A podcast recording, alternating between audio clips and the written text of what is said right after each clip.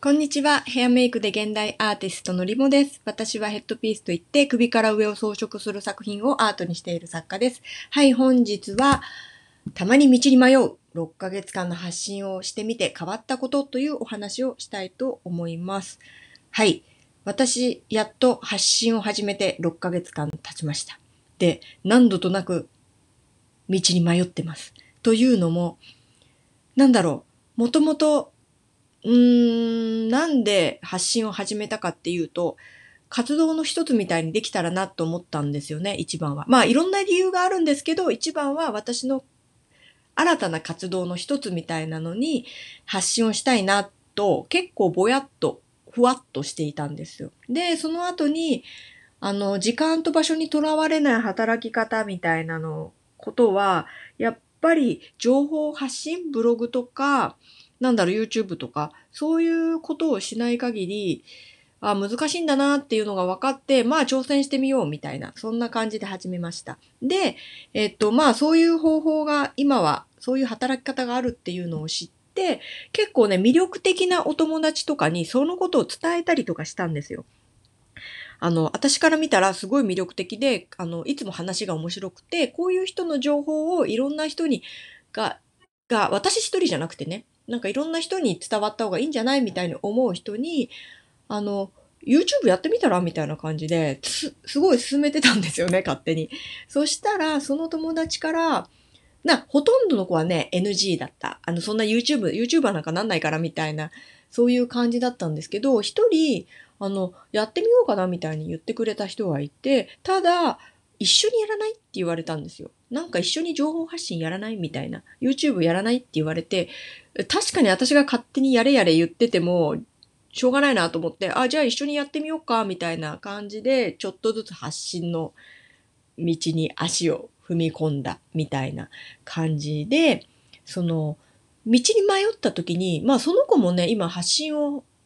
始めているので、あの、お互いね、こう、助け合うっていうか、励まし合うっていうか、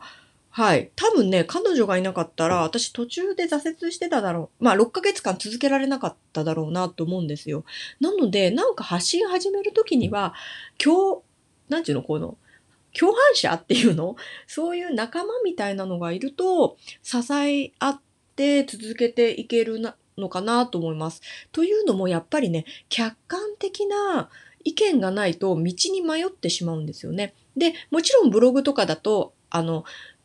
アクセス解析みたいなのがあるって、数字とかではわかりますし、コメントとかもらえれば、それでなんか励みになったりとか、あと、その、友達が読んでくれて、すごいあの記事参考になったよとか言ってくれる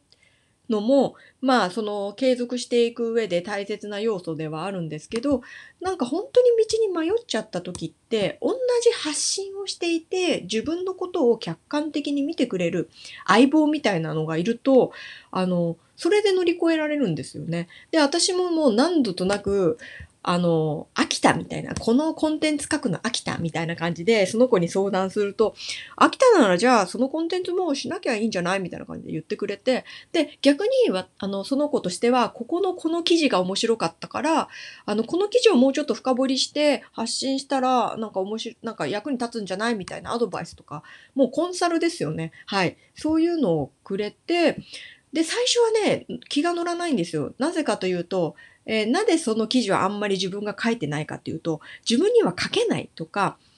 思ってるんで、あんまり一記事で終わってるんですよね。でもそれを言われたことによって、あじゃあまあ言われたし、とりあえずやってみるかみたいなことで、やってみると案外書けるみたいな。で、反響も良かったりするんですよね。やっぱり客観的な意見なんで。なので自分ではできないと思ってってたこととかも割と一回やるとそこからスタートできるなっていうのもその相棒がいるからですね。まあたまに道に迷うこともあるあると思います。発信していると。そういう時は共犯者と一緒になんか続けていけたらいいんじゃないかなって思います。はい。今日はたまに道に迷う6ヶ月間の発信をしてみて変わったことというお話をしてみました。今日も聞いてくださりありがとうございます。素敵な一日を。また明日、リモでした。